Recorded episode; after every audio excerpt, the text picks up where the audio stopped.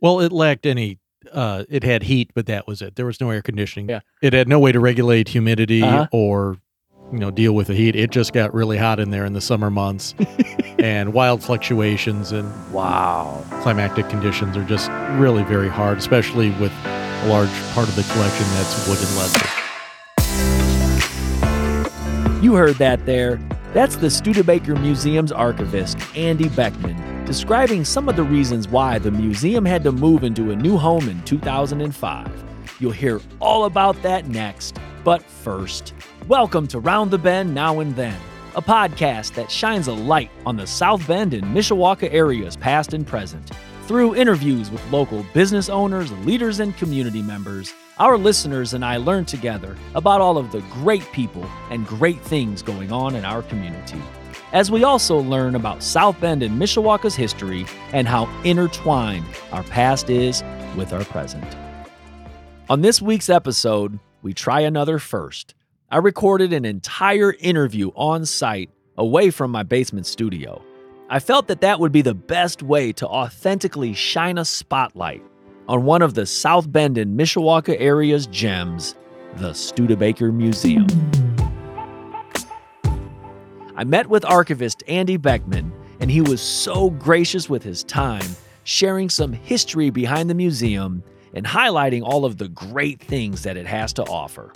We met in his office first, where I asked him some questions about the history behind the Studebaker Museum and its various homes over the years, until it landed in its final destination in 2005 at 201 Chapin Street, South Bend, Indiana, 46601. We then hit the museum floor, and Andy describes to us some of the wonderful exhibits, beautiful cars, one of a kind pieces, and tons of historical information telling the story of Studebaker. Now, please know that this episode is not a deep dive into the origins and history of Studebaker, but just know that pretty much everything we discuss and the museum displays that Andy tells us about never would have been there if a few brothers with the last name Studebaker didn't decide to open a blacksmith and wagon building shop in South Bend, Indiana, almost 175 years ago. So hopefully, after listening to the episode, you'll hop up, get in your car, and take the family to the gem that is the Studebaker Museum. Next, before we dive into the museum itself, I ask Andy to tell us a little bit about himself. First, Andy, thank you so much for for joining me on on the podcast and just for. I just want to spread the good word about the Studebaker Museum. I just think that uh, it's a gem in our community, and I want to highlight it. Well, thanks for having me, and looking forward to our conversation today. For sure, for sure. Um, you want to introduce yourself and just provide a little bit of a background on on your uh, kind of your career and how you ended up working here. Sure. Uh, I'm Andrew Beckman. I am the archivist at the Studebaker National Museum, uh, Mhm. just in the West Washington Historic District in downtown South Bend. Mhm. I've been at the museum for, gosh, pushing 24, a little over 24 years now, Wow. And hailed from Manitowoc, Wisconsin, uh, to a family of Studebaker owners, and uh, you know, been around Studebakers for most of my entire life. Wow. What did the museum? Is that what you got brought you to South Bend, Indiana? Yeah, they were looking uh, for some additional staff members Uh-huh. back around 1999, and uh, it, Wow. I applied. They hired me, and the rest, as they say, is, is is history. history. Yeah. So from your parents owning Studebakers, it kind of sparked a little love, and then and then you applied here and started working here, huh? Yeah, my training, uh, formal training, my degrees in history, and Okay. got some postgraduate work at Mhm. uh, Modern Archives Institute at the National Archives in Washington D.C., Okay. and also some other uh, more conservation, more hands-on training at the Campbell Center for Historic Preservation Studies in Mount Carroll, Illinois. Uh huh. Unfortunately, that school is no longer there. Uh, Beloit College in Beloit, Wisconsin, has Okay. uh, kind of taken the reins for some of their coursework there. Uh-huh. But uh, yeah, been here for 24 years, and it's it's been a wonderful time. That's cool. Next, Andy describes the origins of the Studebaker Museum. Uh, speaking of being here for 24 years, uh, when when you look into the history of the Studebaker Museum, there's been they've uh, it's been quite the journey before ending up here in the, the little museum district. It's just crazy how it evolved over the years at the different locations. You want to talk about that at all, or Yeah, sure. Uh, really, the collection, the Uh-huh. company's vehicle collection began when Clem Studebaker acquired the Lincoln carriage. The Okay. carriage President Lincoln took to Ford's Theater the night of his assassination back Uh-huh. in the late 1880s. Uh, a couple years later, it was joined by the carriage the Marquis de Lafayette took on his tour of America in Okay. 1824. And from there, the Studebakers began really uh, establishing their own museum. They formalized a permanent museum in their new administration building Okay. around 1916. Okay. And by the time the company closed in South Bend, the collection numbered about 37 vehicles, plus the corporate archives, which was given to the city in 1966. One thing that I found in my research of the Studebaker Museum is that it took years for it to have a final home. It bounced around from place to place and was a frequent topic of conversation in the newspaper. Folks are passionate about Studebaker, so they're also passionate about preserving Studebaker. We talk about that next. That's about how far my research went back to was after Studebaker closed, just through newspapers and stuff like that. And it was originally that those cars were originally housed in the in Studebaker Administration Building, which turned out being the South Bend Schools Administration Building. It's been in any number of places. Uh, the old Waterworks building where Century Center sits now. Uh huh. For a while, it was out at the old Drury complex Yeah. up on Elwood Street up there. Uh huh. And it really had, I would say, its first modern home as part of Discovery Hall at Century Center, which opened in 1977.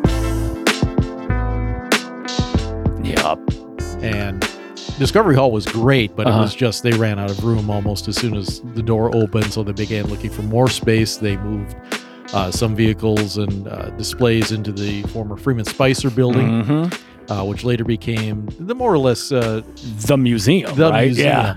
Uh, they moved out of Discovery Hall in early 1990s, but we knew the Freeman Spicer building. It's you know it had great history. Of course, Uh-huh. it was South Bend's dealership, uh, but it was not. The structure was just not suitable for a long term home for the museum, and that led us to build our. We still call it the new facility, but you know, going back, gosh, almost 18 years That's now. But crazy. opened at the corner of Washington and Chapin in 2005, Uh-huh. 55,000 square feet of uh, wow. climate control comfort to display our, our artifacts and holdings.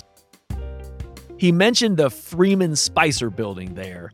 That was definitely an old building and it was not suited to house a museum with priceless artifacts. It was located at 530 South Lafayette Boulevard, right near the intersection of Lafayette and South Street. Next, Andy explains why the old building just wasn't suited to house a museum. there was some drama back when they were uh, when the when it was stored in the Freeman Spicer. I read some articles. Just it was tough to to maintain the collection in there. And there was a there was one article. Councilmen toured the building and they were in an uproar that that all this collection was was not being um, uh, housed right and all that stuff. And so that just kind of added to the reasons to to to move here. What were some of the things that that um, the environment in that old building that was just not conducive to Well, it lacked any, uh, it had heat, but that was it. There was no air conditioning. It had no way to regulate humidity Uh-huh. or, you know, deal with the heat. It just got really hot in there in the summer months, and wild fluctuations and wow. climatic conditions are just really very hard, especially with a large part of the collection that's wood and leather. Yes. it sucks in all the moisture in the summer Yup. months, and then it all gets sucked out again in the, as you get to the drier months, and it, it just wreaks havoc on those artifacts. But Oh. thankfully, you know, our new home is more than adequate to provide the proper climate controls for Right. these very valuable pieces. Oh, I'm sure. God, yeah, with just those articles they were they were just talking about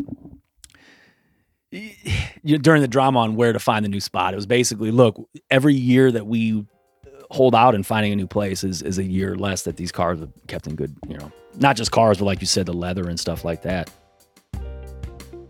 A part of the Studebaker Museum's mission is to be a center for the interpretation of history, design, and innovation that connects and inspires the community and enthusiasts around the world. We talk about the global aspect of it next. I read an article in 1988, um, and they were already outgrowing the, the Freeman Spicer building. And Scott Miller was the president of the Studebaker Club, and he said that it's an inter and as soon as they moved into the Freeman Spicer, it was very popular, and there that means they almost already had to to move. Um, And he said it's an international phenomenon. It's much bigger than anybody would have guessed. He believed that one day it will only be second to Notre Dame as South Bend's biggest tourist attraction. They'll come from all over the world to visit. While, you know, he said that 20, 30 years ago, um, you do have people come from all over the, the United States and everything like that too, right? Our audience is global. In fact, we just had some uh, overseas visitors in uh, within the last couple weeks Uh-huh. here, and so we walking through the gallery, and you're like, "Wait a minute, that I recognize that language." and uh, yeah, we've had we literally have visitors from so cool. all over the globe, and uh, especially when the Studebaker Club comes to town for Yeah. their international meets, and they are Mhm. truly international affairs. We'll have wow. uh, fellows uh, from Australia, Uh-huh. New Zealand come up. Uh, a couple of our regulars from uh, from Great Britain and also uh, you know Germany. Uh, I know there's Studebaker owners in Spain because Wow. my father many years ago sold a 1937 Studebaker Dictator to a gentleman in Spain, and Wow. it's just it's a tremendous following. Next, I asked Andy who in Studebaker's past would he want to hang out with. And his answer just shows how much Studebaker grew right along with our city. If you could meet anybody from Studebaker's past, who would that be? Oh, that's an excellent question. I'd have to say J.M. Studebaker. Because for what he saw within his company, Uh-huh. you know, he remembers the blacksmith shop days. He saw the company transition to automobiles. He was Uh-huh. presiding over the world's largest wagon manufacturer Okay. out, you know, factory in the world. Right. Uh, and he was also plugged in, of course, to local and civic fair, Yes. affairs as well. You know, Mhm. not he wasn't just building wagons and buggies the whole time, but just Right. to hear, you know, his witness to so much of South Bend's local history, the Yeah. growth from when he joined the brothers firm in the late 1850s up until South Bend being, you know, a major league Uh-huh. industrial city in the you know in the teens. It's just he was witness to so much, and one Yeah. of the wealthiest men in town had a had a grand home just on on the east side overlooking Mhm. the river and Sunnyside? Yep, Is that it? side. Uh-huh. Yeah, I'd love to be able to, That would be to neat. be able to go walk, uh, take a walk around town with him, and then go maybe have a have a cup of have an ale with him or something. and uh, yeah, imagine that. He so he saw he saw it go from just podunk little dirt roads and everything to more industry. When he, yeah, when he he was not there for the founding. His brothers Henry and Clem Okay. took care of that, but he had gone out west uh, to try and find his fortune in the Okay. California gold rush, and just the tales from that alone, from the wagon train, uh, heading out there to coming back, he took a ship from I think it was San Francisco around the Cape wow. and then made his way back across the country, Uh-huh. you know, from the east. But you know, the stories he could tell, and I I'm would sure. to sit there and hear every one of them. Next, you'll find out why guys and gals who work in museums don't ever want to hear the words earthquake, tornado, hurricane, or even mudslide. What would be a museum curator's worst nightmare? Natural disaster. Oh, I mean, we can. yeah. There's only so many things you control in this Mhm. on God's green earth, and the weather right. is not any of them. So, As, as we were seeing on the way in here, my minivan's getting pelted with hail. yeah, I mean, we we do the best we can for Right. things, but uh, you know, there's you know, tornado comes Yep. through and anything like that. That's, I mean, we have disaster plans in place, and we just really Correct. hope we never have to use them. Correct. Knock on major league wood there, boy. I tell you what. Keep knocking on wood. Also, keep knocking on wood that the partnership between South Bend and the Studebaker Museum stays strong. And also that kind hearted folks keep donating. What's the main way that the Studebaker Museum receives uh, funding? Well, our biggest partner is the city of South Bend. When the collection was given to the city back Mhm. in 1966, they still uh, that is still part of you know the city's property. So they I uh, see. they are really our biggest partner in the museum Uh-huh. business here. We also have any number of fundraising events. We have uh, Okay. museums endowment, and Mhm. of course, you know, standard things like admissions and museum store Right. sales and things Right. like that. But uh, you know, it's it's always any small museum will tell you Mhm. there's there's constantly the struggle to, you know, you you want to you want to be on firm financial footing as possible, Yes. and uh, we always you know certainly rely on the generosity of others. Mhm. And, you know, Awesome. More than happy to accept people's checks. And I will be more than happy to put the website in the show notes and on Appreciate social that. media and all that stuff. Appreciate so. that very much. Next, Andy and I talk about the inseparable combination of classic cars and donuts. Any any future events coming up? Anything uh, coming up? Any uh, like you just had the one a few weeks ago uh, on the lawn here? Are there anything else coming up? Yeah, we always have a number of things on the Mhm. horizon. We do our Cars and Coffee event the second Okay. Saturday uh, of the month, right down here at the museum. Okay. So folks can come down with their their vintage vehicles and uh, Uh-huh. get a cup of Joe and a Krispy Kreme donut. and Nice. Socialize amongst the other car faithful. Mhm. It's really a neat event. We've been pushing. I think we even topped 100 cars at our last one. Just on the second Saturday of Just a on month, the, yeah, 100 just on cars. Saturday, That's neat. Saturday morning, and uh, Uh-huh. you know it's always a different. You never know what's going to show up. Yeah, that's cool. When's the next one? Uh, that'll be coming up uh, first Saturday in Au- or, I'm sorry, second Saturday in August, which is I look at The my calendar here. The, I think. yeah, August Okay. 12th. Awesome. Yeah, starts at 8, wraps up at 10. Like I said, coffee and donuts and some, you know, some good Classic car cars. And it doesn't matter. It doesn't have to be a Studebaker. It No, we've had any- everything. Uh, we had, we had a what was that? I think we had a Farmall B tractor show up one time. so just that, that's that's neat though. That's really cool. Yeah, I know. We, we were happy to see it. Certainly livened up the whole place. That's cool. Next, we hit the museum floor at the lower level gallery. And you'll hear that I'm not too good at adding up minutes. our lower level gallery Mhm. tells a story from the blacksmith shop days, the Studebaker family's early, you know, early years uh, Okay. as blacksmiths, you know, learning the trade from their father, Mhm. up to the 1920s, uh, early 1930s. You kind of take it up to the receivership in 1933. But uh, you see the basis from horse-drawn vehicles, to Yeah. transition to automobiles. Uh, we have a number of special record-setting Studebakers. Uh, one of my favorites is the number six Studebaker Commander Roadster. It set a new record in 1928, traveling 25,000 miles in less than 23,000 minutes. Holy moly. So I'll put you. I'll put you on the spot here. Let's see how your mental math is. Okay. How long is 23,000 minutes? How many days is that? Holy moly. 60 minutes in an hour, six times. Oh gosh, months? It's a little over. It's about 16, 17 days or so. Okay. Yeah. So that particular car 1928 averaged 25, or uh, it averaged 65 miles an hour for 16 days straight. It was just wow. Studebaker secured uh, a track in Atlantic City, New Jersey. Uh-huh. They sent out three cars, and they were told complete 25,000 miles as quickly as possible. Right. The Commander Roadster, the number six car, it finished first, and the clock was running the entire time for driver changes, for refueling. Okay. For uh, the biggest thing was the tires. Uh, tire technology wasn't as good Right. back Nor then, was road technology. and uh, they just yeah they circled the track and uh, yeah 65 miles an hour for 16 days 16 plus days straight back in 1928 that's a really a testament to durability uh, Hands down, that is. Wow. The Studebaker Museum is much more than just displays of a few pretty looking cars. It's also full of pictures and print that tells many more stories about the company. Next, you'll hear how South Bend's biggest celebrity was connected to Studebaker. You know so many ties tie-ins with local history as well uh, Knute Rockne of course the notre dame football Right, coach he was right. also a studebaker employee beginning in 1928 he worked for the For sales advertisements or for. yeah well also he was kind of like a celebrity spokesperson if Yeah. you will Yeah.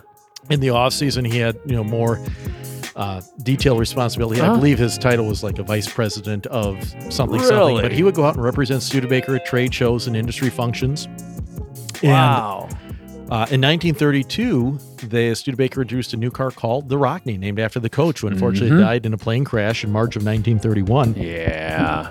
But uh, who knows? Maybe there's talks he was thinking about leaving coaching to actually join the automobile business. Who knows how that would have played out? Next, Andy describes what he said are some people's favorite exhibit. And when you're standing next to this exhibit, you can definitely feel the historical significance. All right. Well, when we were inside your office talking, you mentioned some of the presidential carriages. Man, and we are standing in front of, wow, about five of them right now. Yeah, the world's largest collection of presidential carriages. Uh, the Studebaker car- Studebaker built carriages are the McKinley Phaeton and President Harrison's Brougham. Okay. Uh, the non-Studebakers, but still no less important to our telling this uh, Right. presidential carriage story.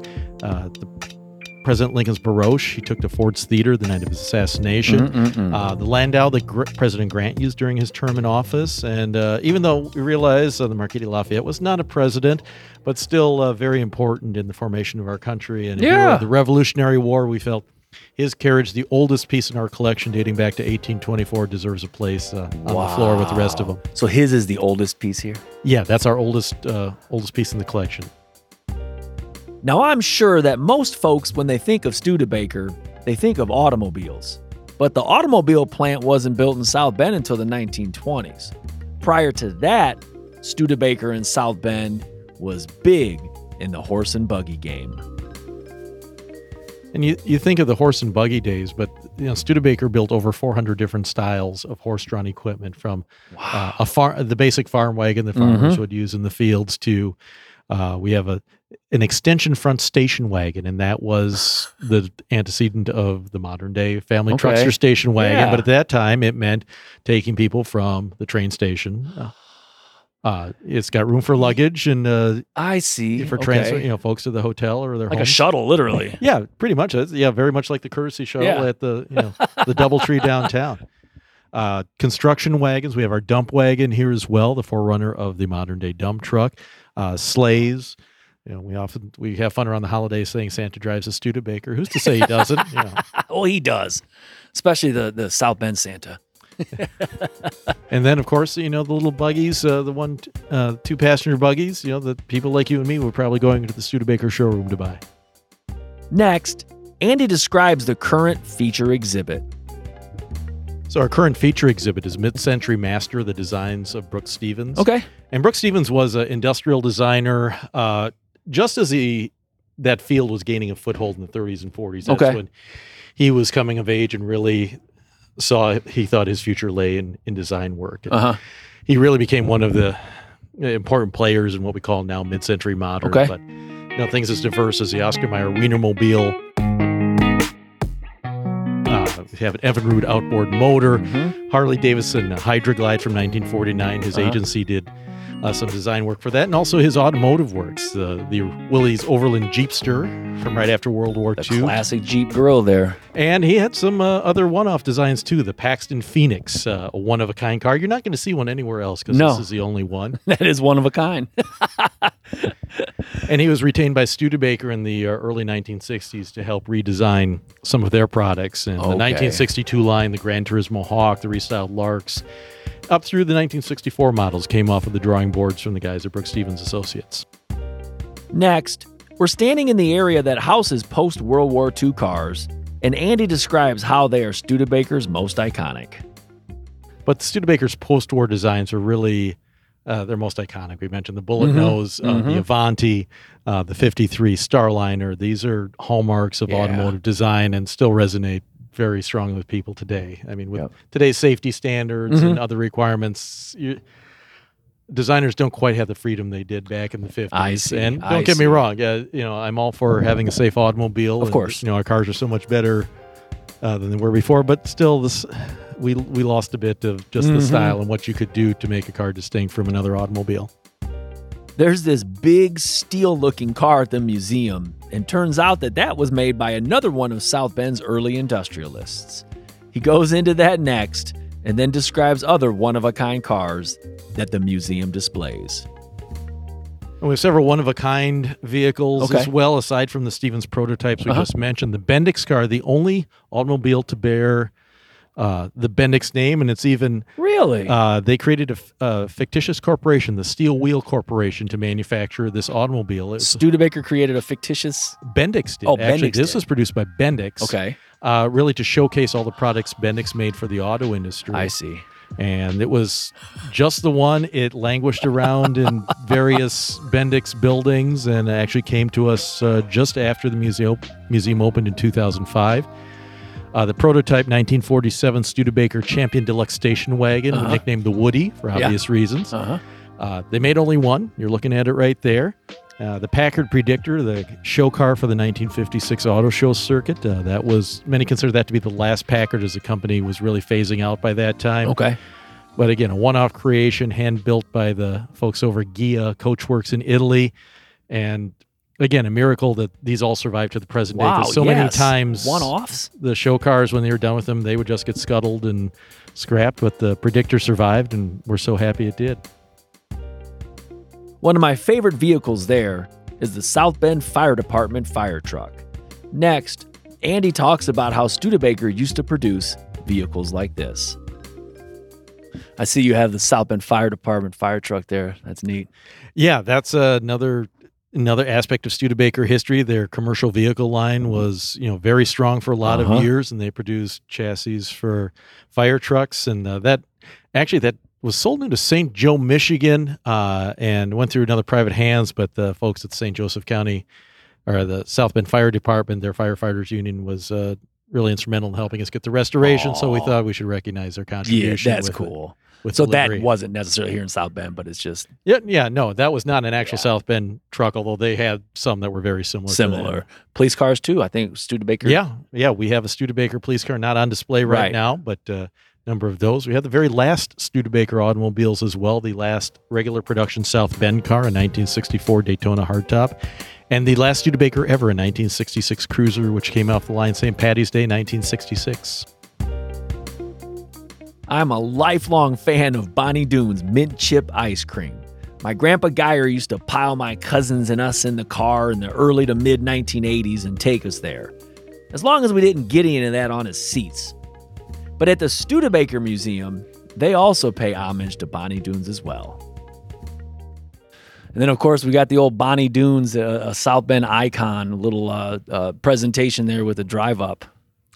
Yeah, we wanted to really kind of give it some local flavor, and ev- you know, Uh-huh. every town had its little drive-in restaurants, and uh, in my hometown in Wisconsin, it was Late's Drive-In, and Okay. still there to this day. Uh, best hamburgers I've ever had, and of course in South Bend we had Bonnie Doon, Mm-hmm. and a new arrival actually was the Bonnie Doon Special, a midget racer from the 19 late 1940s. Wow. As this form of racing, it's very inexpensive to go racing in this form, but they Uh-huh. used uh, the Studebaker Champion 6 engine was a very popular power plant. They were cheap, they could rev, and they held together. Okay. And they powered the midget racers. The Bonnie Doon Special raced around South Bend. This car. Uh, that thing raced around South Bend, huh? yeah, yeah. The uh, in fact, the track down at Playland Park. Uh, Yeah. yeah, Really? that would race down there. It actually, the car was very successful. Wow. Um, as it often happens, they kept rebuilding car. yeah.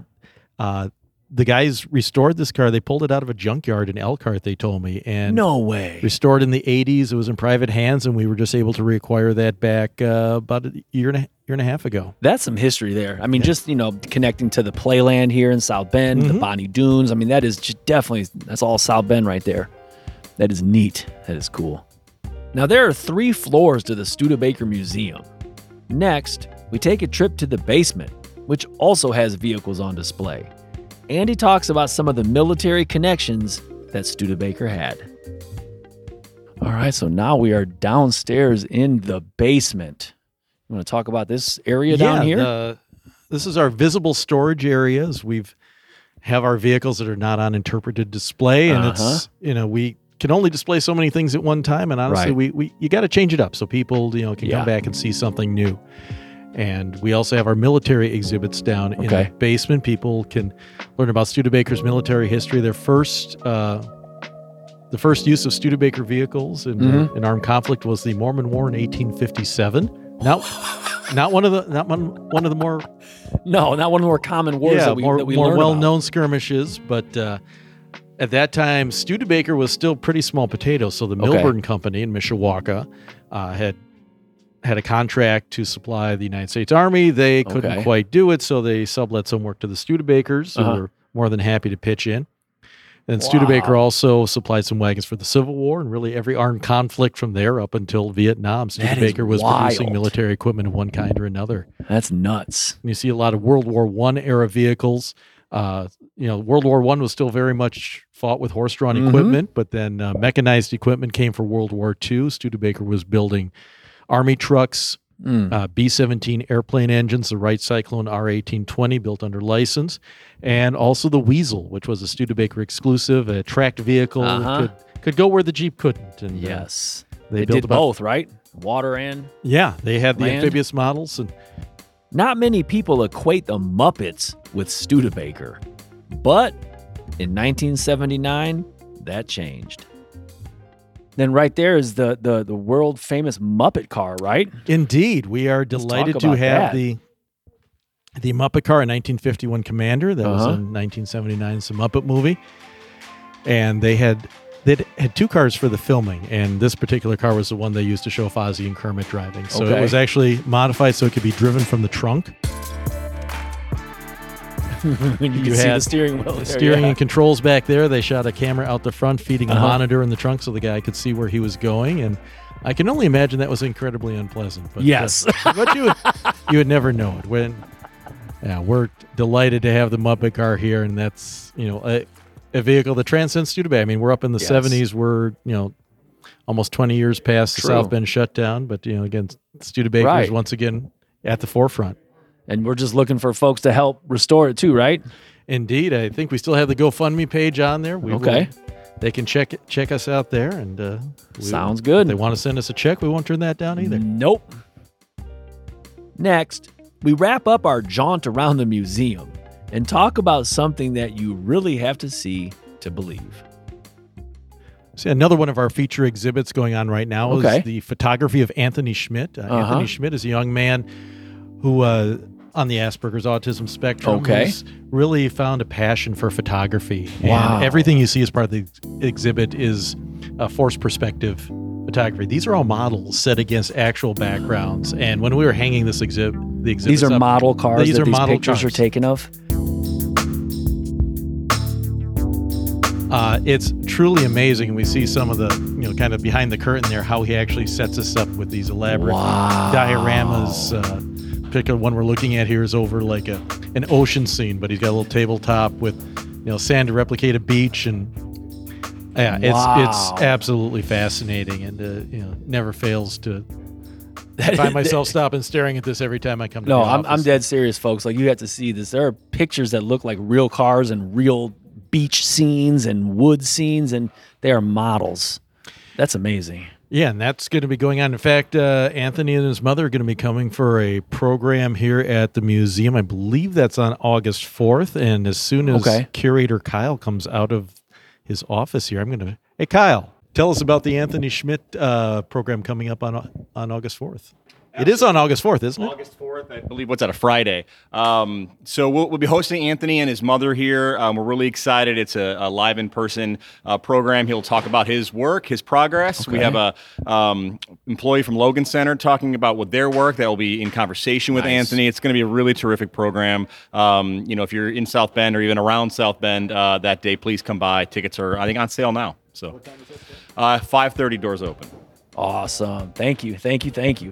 Kyle Sater, so everybody, curator, Studebaker National Museum. Definitely check that out, folks. Friday, August 4th at 5 o'clock. And if you can't make it then, you still need to check out Anthony's photography on display. I mean, it is truly amazing that what you see are models and not real life.